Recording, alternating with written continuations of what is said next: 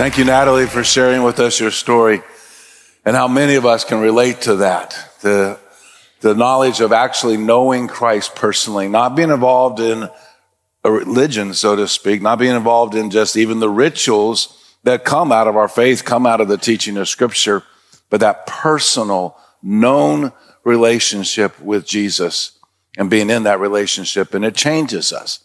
And that change is not always easy which is one of the reasons I think God designed the church so that there is a community where typically you can find safety, where typically you can find the ability to grow and learn and experience your faith and your personal relationship with Jesus. And knowing that that community comes together not only to protect and, and as a safe place, but that community comes together to encourage that growth. And we look this morning at that community, again, actively involved in sharing that hope that's found in Jesus. A compassion to go on their mission, a compassion to do the things that God's called them to do, a compassion to show the difference that's in their life as believers in Christ. And that begins to impact their community and ultimately their world. We looked last week in the book of Acts and we saw Luke's summary where already by chapter nine, the church had spread beyond Jerusalem, beyond Judea, beyond Samaria, had moved outside of those geographic concentric circles and was moving to a global faith like it is today.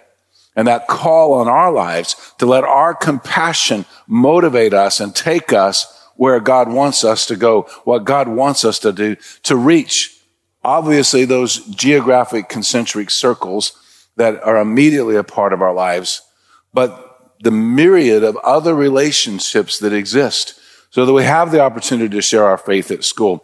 We have the opportunity to share our faith on our job sites. We have our opportunity to share our faith in our communities, our neighborhoods, our apartment complexes.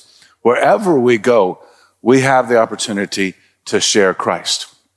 So in Acts chapter four, we see that community actively growing and actively becoming a unified force where the gospel, the good news of Jesus is being shared regularly. And that good news is causing the church to expand. And it's also causing them at the same time to grow in their relationship. So we go all the way down to verse 23, verse 24, and we pick up the story as it takes place there. I'm going to pull a couple of excerpts out as Luke is describing the events that are taking place. Peter has just been arrested. He's been through trial. He's stepped away from trial. He's spoken up with boldness. And now the church, as Peter has been released, comes back together and they begin to live out this new reality of the hope that's in their faith. And yet at times the conflict and contradictions that come up. In verse 24, referencing back to what Peter had experienced and the rest that had taken place and, and just the knowledge that there is now this unique community that also stands apart, much like Natalie described, stands apart and creates some conflict because light always conflicts with darkness. Light is victorious, but sometimes in the middle of the battle, it can be difficult. And they respond to that difficulty in verse 24. When they heard this, they raised their voices together to God and said, Master, you are the one who made the heaven, the earth, and the sea, and everything in them. Interestingly enough, in their midst of potential insecurity, what they did was remind themselves of the truth that they knew, that God was the creator of all things that the relationship they now had with God the Father through Jesus, his son, and Jesus' sacrifice on the cross and Jesus' resurrection and victory over death, that new relationship puts them in a new position of both authority and security. This is a tradition they would have known. The prophet Jeremiah said in Jeremiah chapter 32 verse 17, O Lord God, you yourself made the heavens and the earth by your great power and without, with an outstretched arm. Nothing is too difficult for you. That's a good verse to remember. Saw Jeremiah 32, verse 17. Nothing is too difficult to, for you. You created all things. You designed all things. You actually worked and brought all things into existence. And it was by your great power that all of these things took place. It was by your outstretched arm. It was by your activity that everything came into existence. And knowing that greatness of your power and your authority reminds me that nothing's too difficult for you. I'm not going to face anything. I'm not going to, deal with anything this week that is beyond the ability or the capability of God to handle. And so we revisit the sense of ownership. Psalms chapter 24 verse 1 would have also been on their hearts and they would have been aware of it, where the psalmist says, the Lord, uh, the earth and everything in it, the world and its inhabitants belong to the Lord.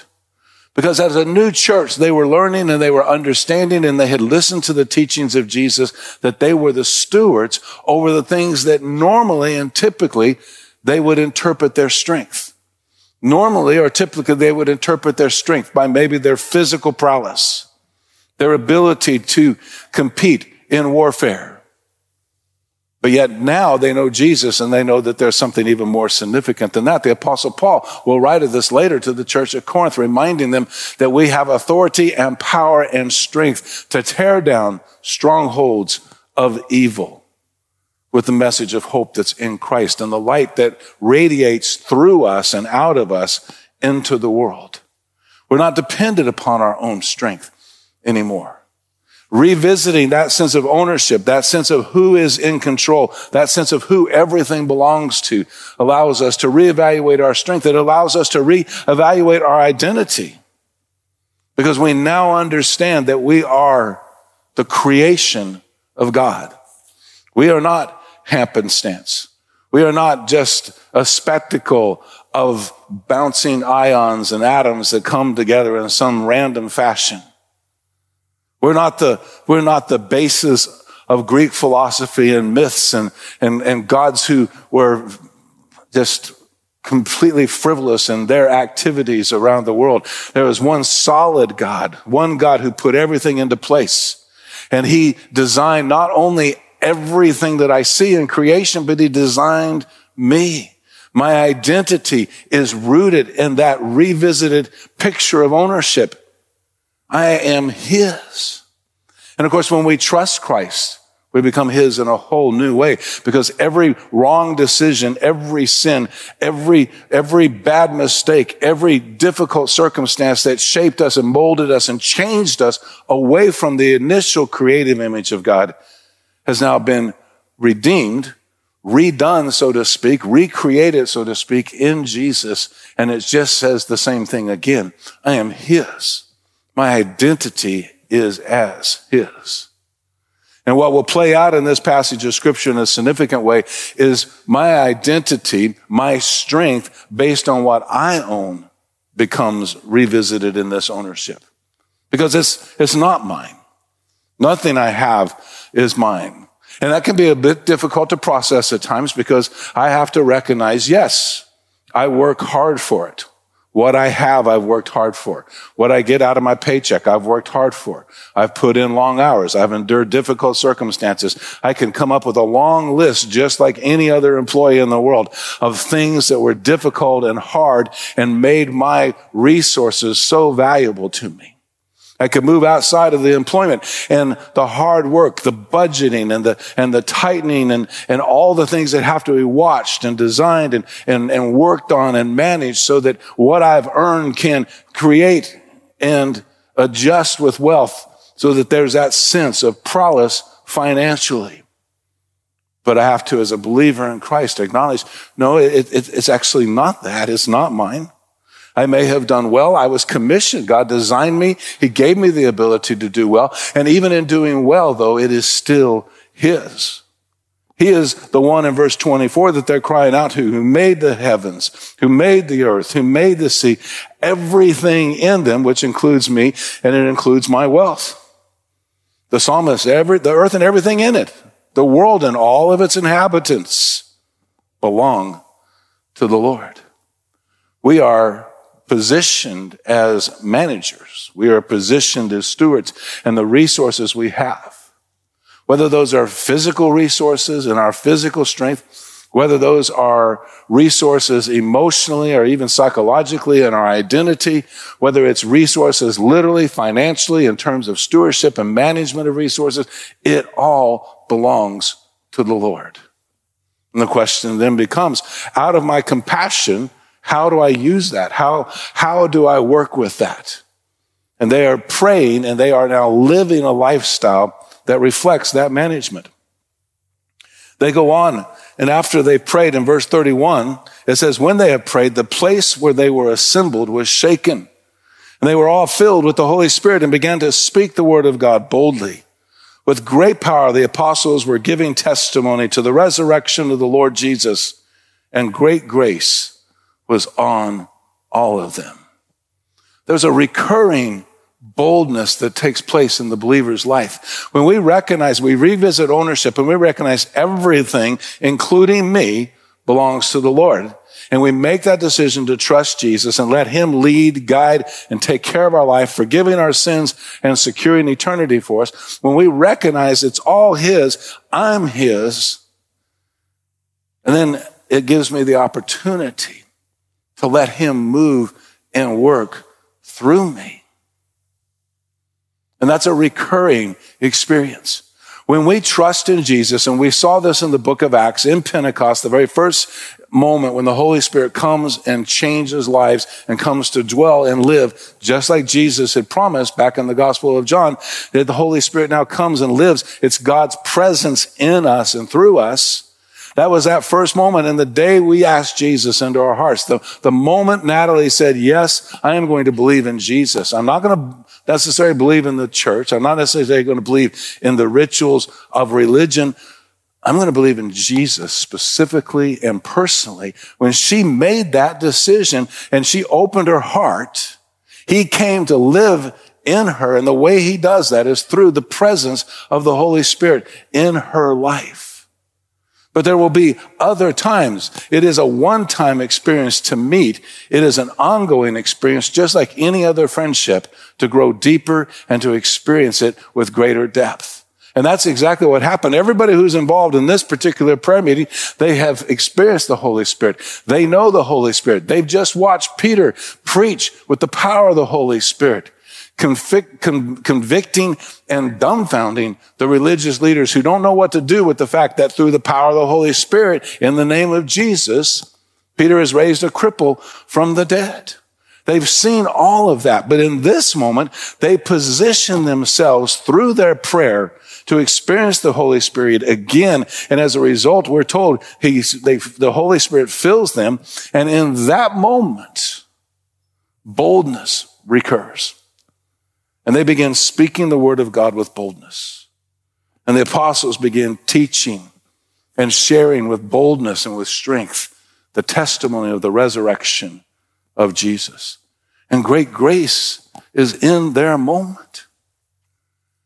That call, that call that once we understand that we're His, then we understand that I need to constantly, in a real sense in our digital world, to resync with Him to have that recurring boldness take place. Because the decisions I make, once I understand that He's the owner of all things, those decisions then are the result of my ongoing relationship. So what I do with my physical strength is a result of how Jesus calls me and what He wants me to do with my life. Because this body literally becomes a temple. It becomes the dwelling place of God. The Holy Spirit lives in us. And we ought to put some concern about how we take care of his living quarters for this moment in season in time. That ability to understand who we are, that God is dwelling in us and our identity is in Christ. That moment is redefined and there's a boldness when we let him live in and through us because our ultimate intention is to see Jesus reflected in who we are. And then absolutely in our resources and our security, now we have a new way to approach that and make decisions about what we do and how we use the things that God has entrusted us for his purposes and for his calling. And this happens and is experienced in prayer. Many of us in this room and many on live stream today, we inherited this current project.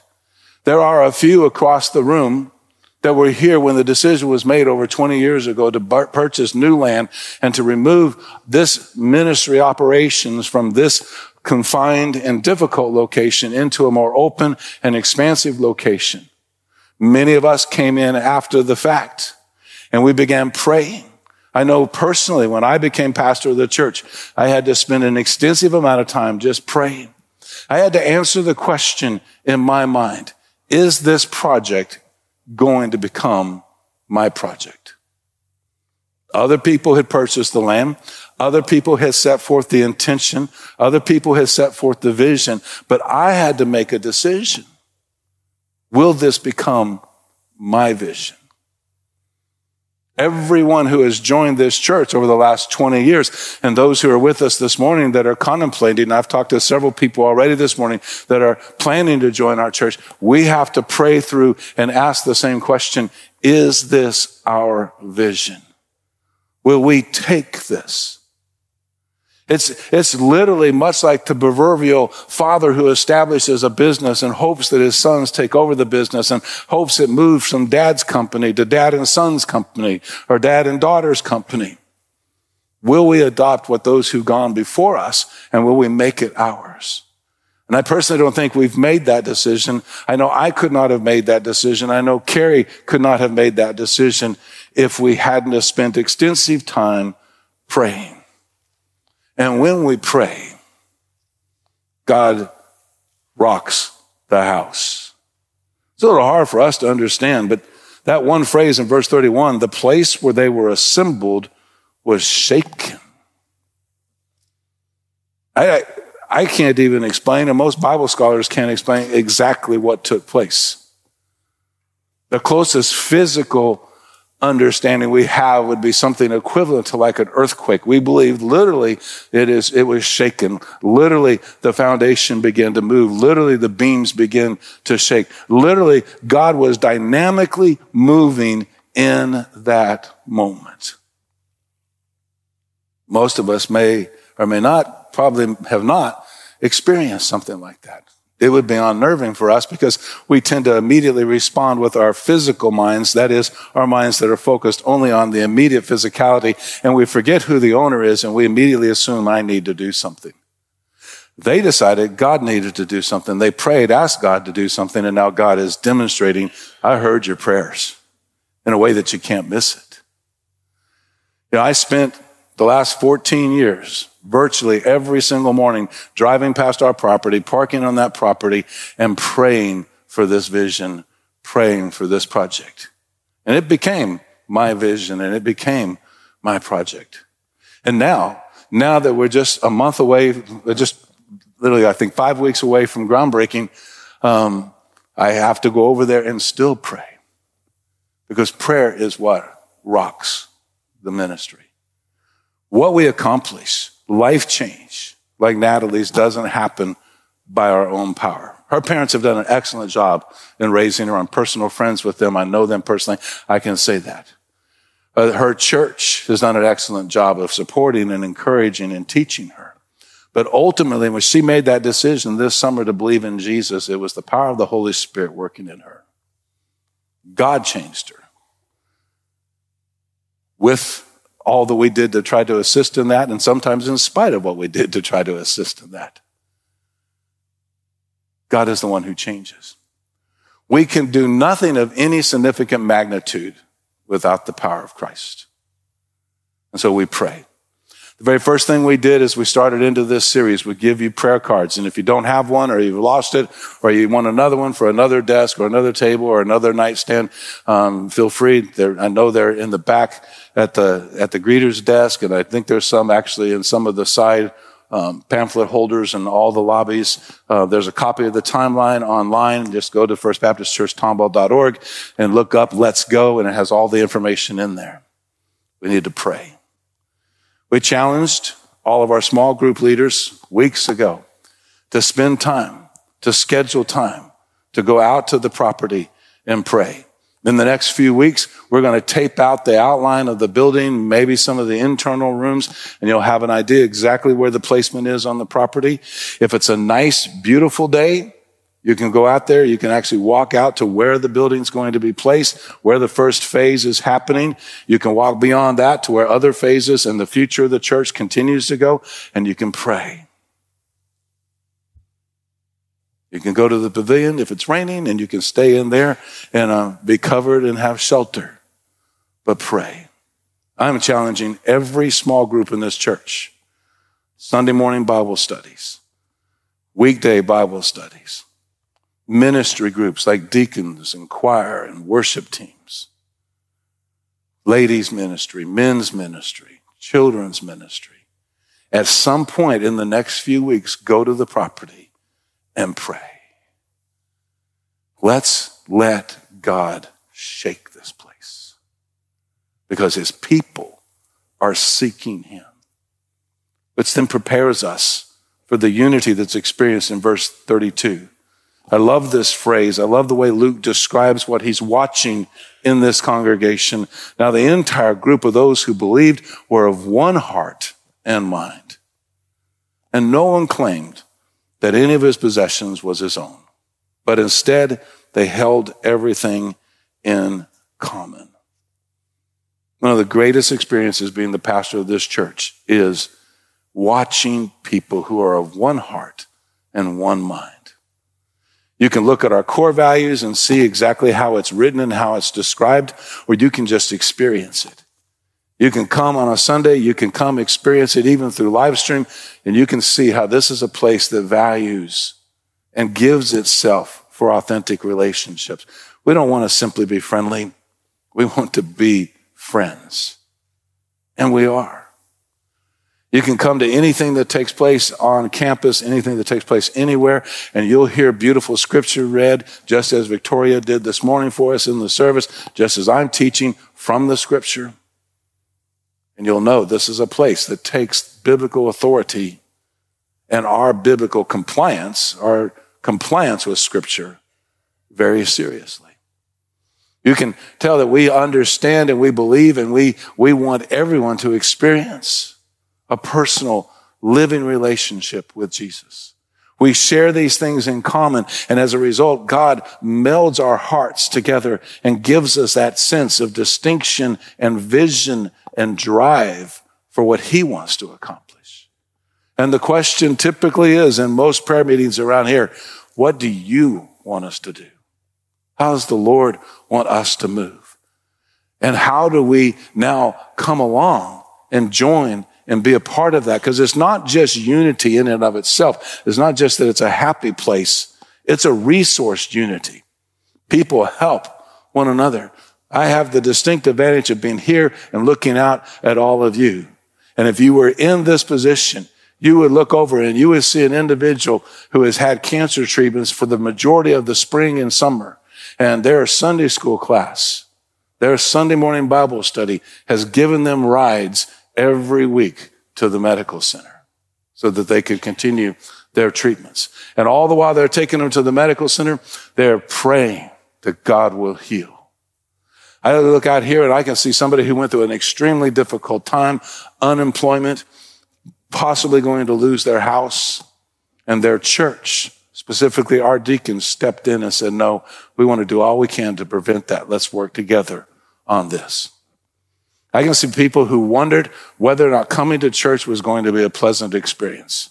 And maybe it's the first time they've ever been to church. Maybe it was the, maybe it's the first time they've been to church since they were significantly hurt by another church someplace. Because it happens. Let's just be honest. It happens. And we carry church baggage with us.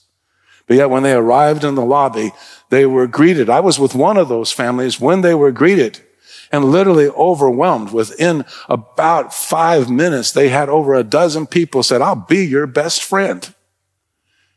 They didn't believe it.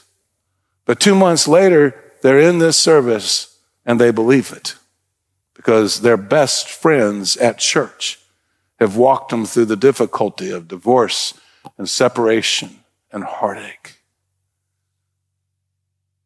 I can see people in this room that received phone calls this past week because they had a birthday.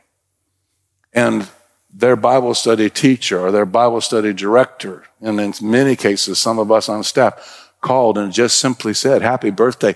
Is that important? I think so. Because ultimately, it's a recognition of what God has done. We're told in Scripture that we are the pinnacle, we are the equinox, we are the best of all creation. And as much as I love deer, yeah, to look and to eat, um, as much as I love it, there is nothing more beautiful than the people God has designed. We're told that. We're told that even angels are jealous because they don't receive grace like we do. They just keep following orders. And if they don't follow the orders, they're separated out for all eternity. We receive grace. We know what it is to have forgiveness. That's what happens in a resourced unity. It's not just a happy place. It's not just a fun time, but it is a place that is dynamically changed by the presence of God. And so whatever those resources are, they become shared resources, which I'm calling, if you're on the notes on the YouVersion app, redirected generosity. Down in verse 34, for there is not a needy person among them because all those who owned even houses or land, sold them, brought the proceeds of what was sold and laid them at the apostles' feet. This was then distributed to each person as any had need. Joseph, a Levite from Cyprus by birth, the one the apostles called Barnabas, which is translated son of encouragement, sold a field he owned, brought the money, and laid it at the apostles' feet. Generosity defines the moment. And we're in the middle of one of the largest, if not the largest, generosity moments in the 114 year history of our church when each and every one of us is being challenged and called upon to participate in one degree or another. And I like, I don't understand, but I like the way Barnabas laid, the, laid his gift at the feet of the apostles. Not because, so don't panic. I'm not asking anybody to get up from where you are and come up here and lay it down on the platform. But we are asking in that same kind of tradition of the Bible, to make a commitment.